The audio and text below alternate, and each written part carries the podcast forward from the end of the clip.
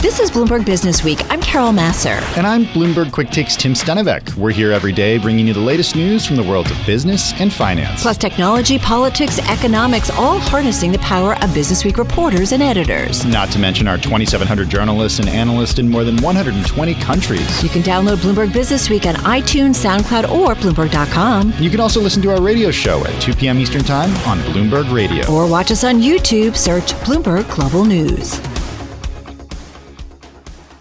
Well, a bipartisan group of House lawmakers have publicly endorsed President Biden's $579 billion infrastructure deal with a group of Republican and Democratic senators, giving the compromise fresh momentum at the start of a crucial month for the administration's agenda. A lot is on the line here, Tim. Yeah, it certainly is. Well, let's get right to it with Rodney Slater, partner at Squire Patton Boggs, also former transportation secretary. He joins us on the phone from Washington, D.C. Secretary Slater, thanks so much for, for joining us today. Does this infrastructure bill $560 billion. Does it go far enough?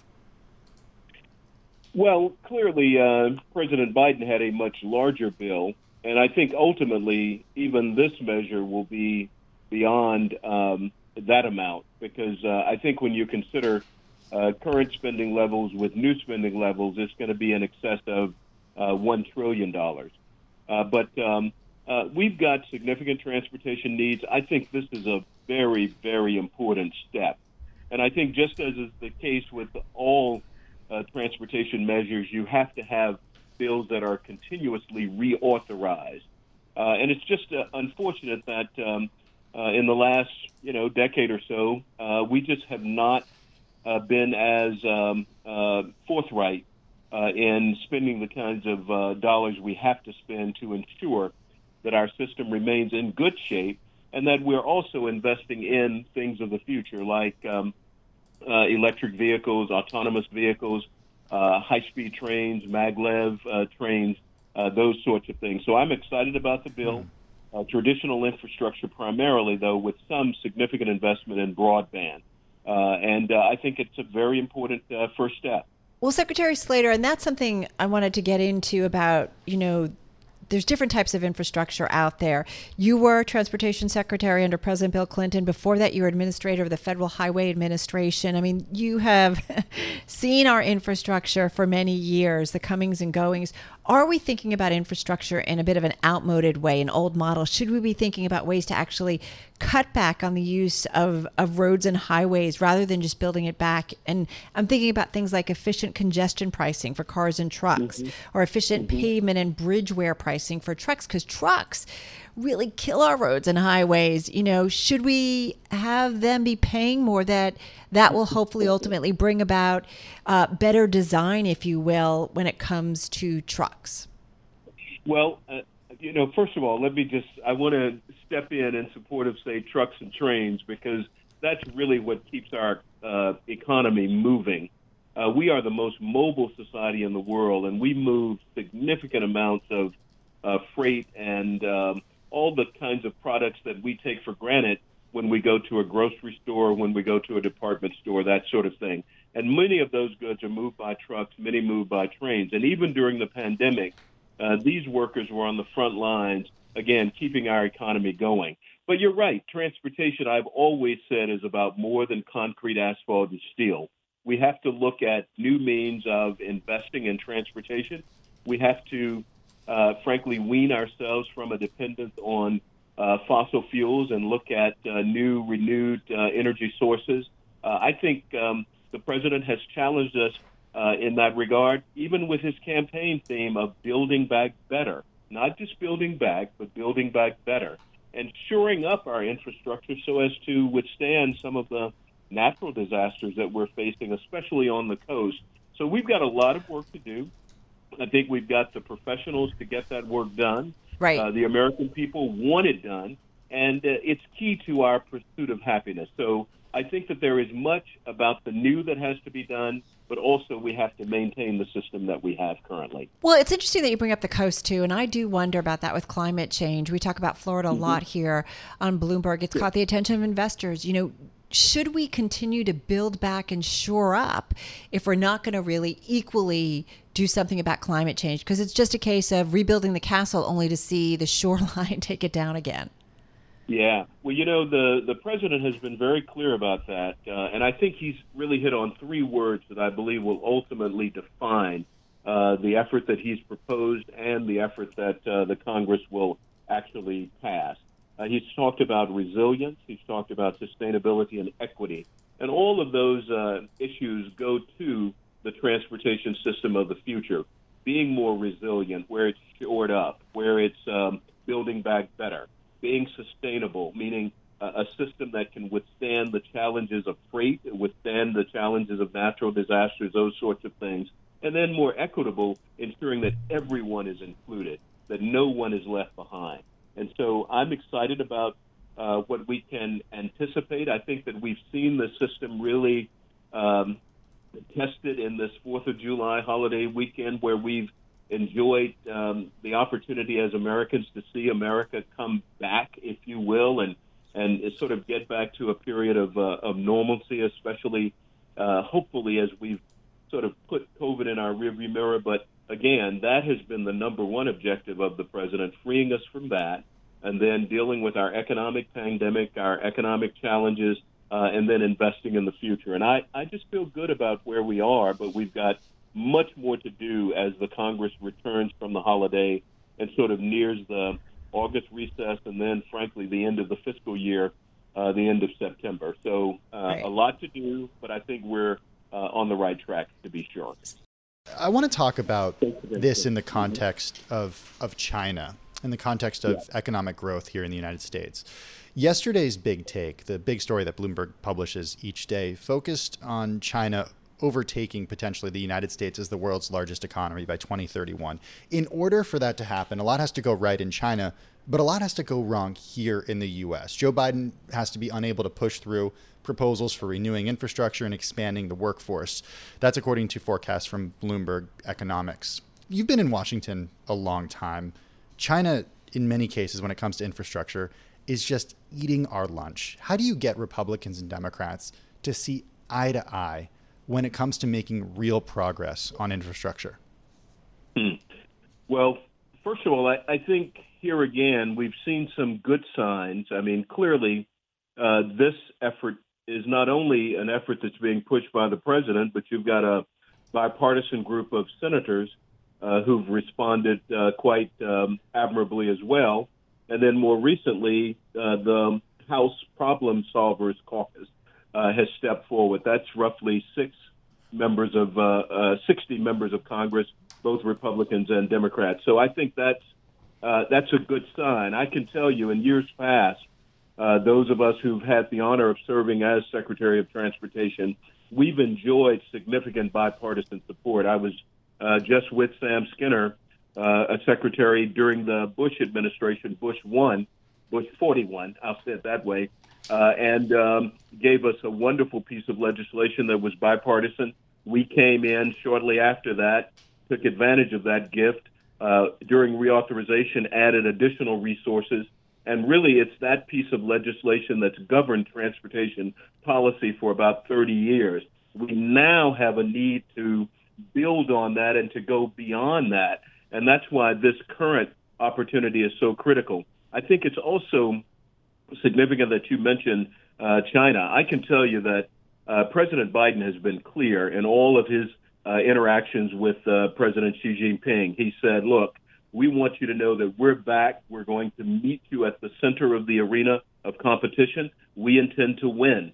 Uh, the president has said that uh, those who see the uh, West declining and the East uh, in the ascendance, uh, we want to tell you that the West is back. And that's what his whole trip to Europe was all about strengthening our allies, bringing them uh, along as well, and then his entertainment of uh, the Japanese uh, president earlier in the year. I mean, he's been on the case from day one in promoting not only U.S. interests, but the interests of democracies around the, the world. And infrastructure is important for those democracies to remain vital because it's about the movement of people and ideas and the strengthening of our relations with others.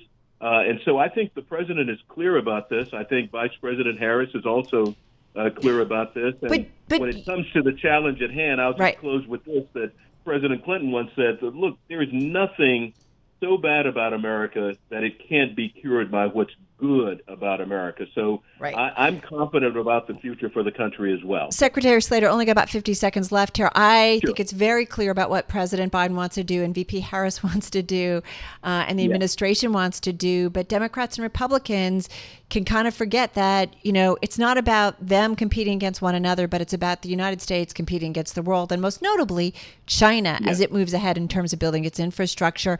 Can they be aligned to actually move forward on infrastructure in a, in a good and aggressive way? And forgive me, but only got about 30, 35 seconds. No, thanks, Carol. I believe they can. And uh, again, I appreciate both you and Tim in setting up this last discussion, this last segment around that question. It's not about us trying to just fight among ourselves, but it's about us coming forward shoulder to shoulder, pushing ahead so as to ensure that America's best days are ahead. And so I think with the challenge that the president has put forth, uh, the Congress has to respond, and I believe they will. Well, so great to get some time with you. I hope we can draw on you in the future to really pick your brain about uh, all of this, especially as it moves forward. Rodney Slater, thank you so much. Partner Squire Patton Boggs, of course, former transportation secretary under President Bill Clinton, joining us on the phone from the nation's capital. This is Bloomberg Business Week with Carol Massar and Bloomberg Quick Takes Tim Stenovec from Bloomberg Radio. So, at least a dozen startups are trying to disrupt the $465 billion prescription and pharmacy industry. It's a story reported for Bloomberg Business Week. And so, let's get to it. Bloomberg Business Week editor Joel Weber, he is on the access line in Brooklyn, along with Bloomberg News reporter Angelica LaVito on the phone in Massachusetts. Uh, Joel, it's big money big money, and I have to admit that uh, a lot of these online pharmacies, uh, these names were new to me. I mm, just straight up did not know that there had been this many entrants into a space that I don't know. It felt like maybe there was an opportunity, but clearly there was a bigger opportunity than than what little me thought. Um, so. Uh, Angelica, let's bring you in. What what has been the strategy here? Because obviously, people have been able to get you know uh, prescriptions mailed to them at their home addresses for for years now. So what's the opportunity for what all these online pharmacies are now seeing? All of these pharmacies are looking at that 465 billion dollars, and they see an opportunity that they could take even a percent, a little bit of that piece of the pie, and that could be a lot of money for them. And so we're seeing a lot of companies in this space, at least a dozen. And the names in this story that we focused on are Medly, Alto, and Capsule, because these are three that we felt were good representations of um, companies that are going after that pharmacy that you think of, maybe a CVS or a Walgreens, and they want to be the place where you go to fill your prescription. And of course, the place where you go is your phone. And so what you do is you order on your phone and they ship it to you or they have someone literally deliver it to you like you would get food from Uber Eats or Grubhub or wherever you order your food. But Angelica, this this is also something that neighborhood pharmacies have been offering for years. I mean, you can you can call in my Brooklyn neighborhood the local CVS. Uh, the doctor sends your prescription in, and I can get it delivered to my apartment. So so what's different about these venture-backed startups? Exactly, and that's the issue that they're going to have to try to overcome. Is that there are plenty of ways to get a prescription delivered to you. And so some of them are trying to focus on specific drugs. So, for example, Alto and Medly are both really focused on specialty drugs, and these are typically expensive medicines that you take for chronic illnesses, maybe rheumatoid arthritis or something that you have to inject um, or keep refrigerated. So, really um, delicate drugs that require you to spend a lot of time thinking about and maybe with questions. And so therefore you can go on your app and chat with a person in real time, or maybe you need help paying for that drug because it's really expensive. And so the pitch there is that you can talk to someone and they can help you again via the app. Angelica, one of the things I love about your story is Amazon. And I think, okay, so what's their role in all of this and maybe disrupting this industry that's been so entrenched in a certain way of doing it. But I also then think Alto, Capsule, Medly, you better watch out because maybe Amazon's just going to gobble you up in its pursuit to be into healthcare in a big way. What's the role of Amazon in all of this? So Amazon a few years ago, three years ago now, they bought a company called PillPack that was once one of these what we would call digital pharmacy startups. And now, three years later, you're starting to really see them innovate. They've expanded, and now they have what they call Amazon Pharmacy. And the idea is that it should be as easy to get a prescription drug as it is to buy a pair of socks or something else on Amazon. And so, one of the newest things they've rolled out this year is six dollars for a six dollar six month subscri- prescription, excuse me, of drugs. And it's some generic drugs. It doesn't cover every single prescription under the sun. But this is, of course, um, really interesting, and it will pressure everyone to think about the cost. Because what is one of the biggest pain points for consumers? It's how much prescription drugs cost. And so that is something that um, a number of the people we spoke to for this story say, again, you better watch out if you are a startup trying to compete against a company like Amazon. So there's so much money sloshing around here, and obviously the the uh, digital pharmacies are trying to get a cut of it. But like, what what are some of the the the, the VC money? What, who are the players that that are sort of helping fuel fuel this interest? We're seeing a lot of technology investors actually getting interested in this space, or even consumer investors. So Larry Cheng, he's a managing partner at Volition Capital, and they were early investors in Chewy, which of course is the startup that tried to disrupt the pet industry, and they were pretty successful in that pursuit. And in talking to Larry, he told me that one of the things that is so fascinating to them and so intriguing about the pharmacy market is just how enormous it is, and that it really represents, in his view, the last segment of retail that has not been disrupted by technology in some way. And so that's why you're starting to see a lot of these, um, maybe not traditional healthcare investors, but technology consumer investors getting really intrigued by this space. What about when it comes to data? Because I was intrigued by a part of your story that said that Medly is exploring the sale of anonymous consumer data to drug manufacturers, which would show whether medications are helping patients, how regularly people take them, side effects, and insurance related information. Is, is that something that could kind of be a red flag to consumers their their own even though it's anonymized or is this the type of thing where okay we're so used to just being sort of anonymous uh, uh, data packets for uh, other firms? Well data of course is a bigger piece of healthcare and that's really a lot of the opportunity for some of these companies because they feel like they know what's going on. They see if you're actually filling your prescription on time.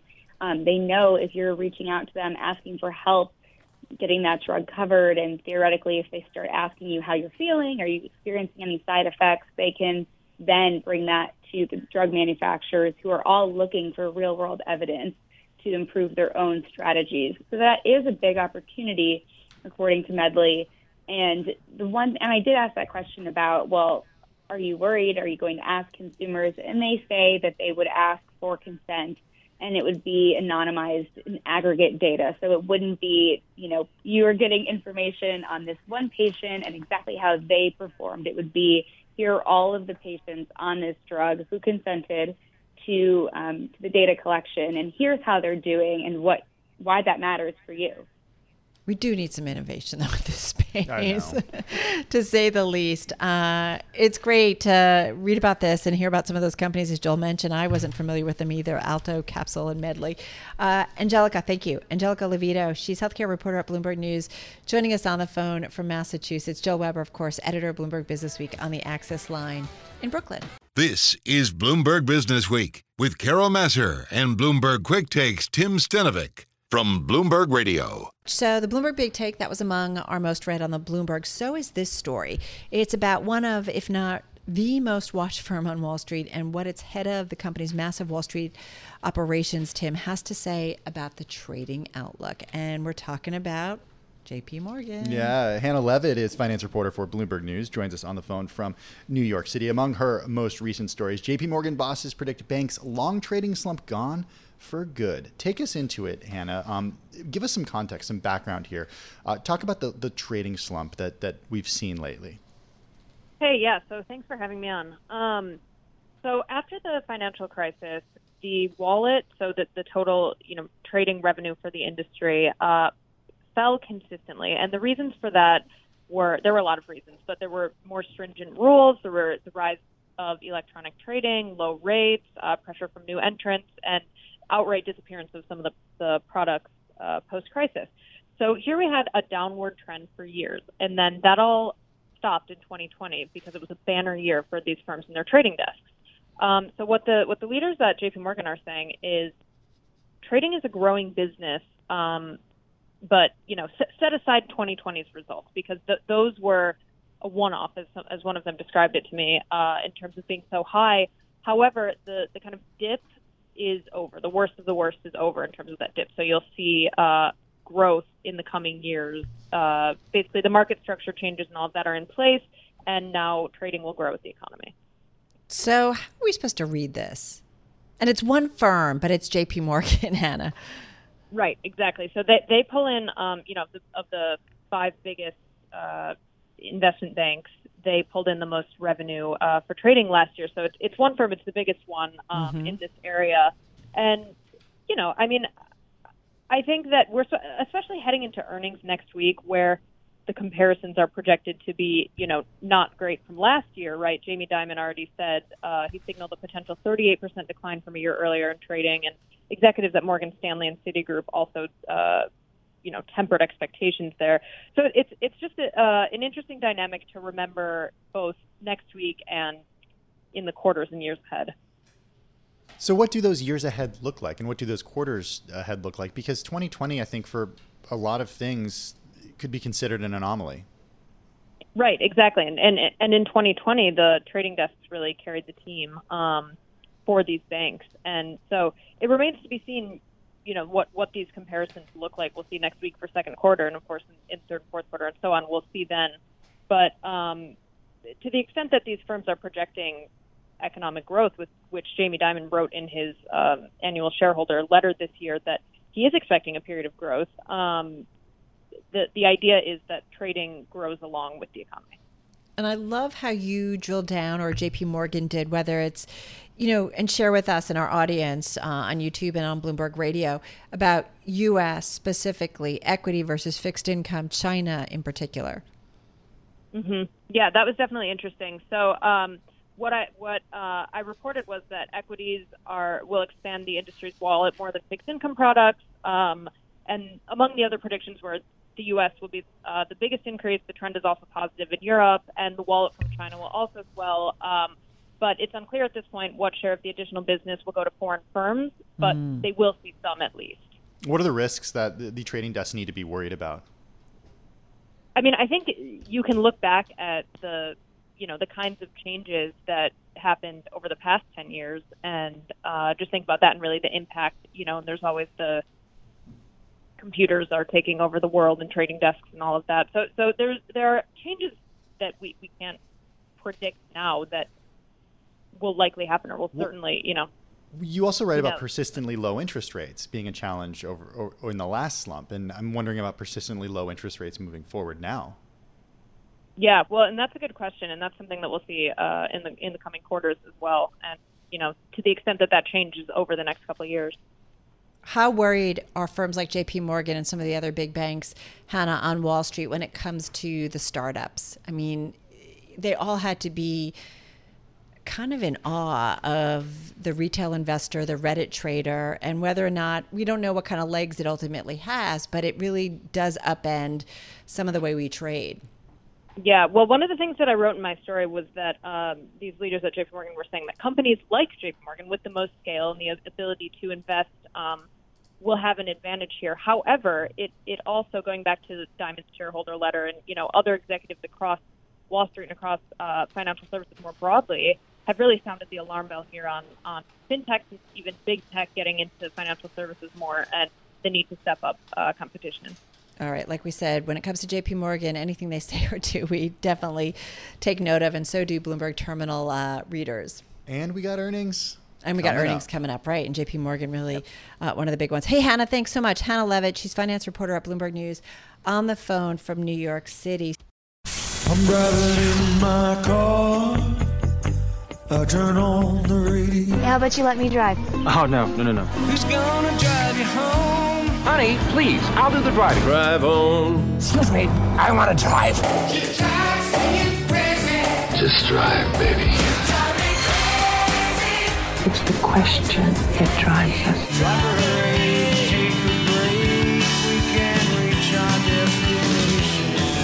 Is the drive to the close That funky music will drive us till the dawn. on Bloomberg Radio.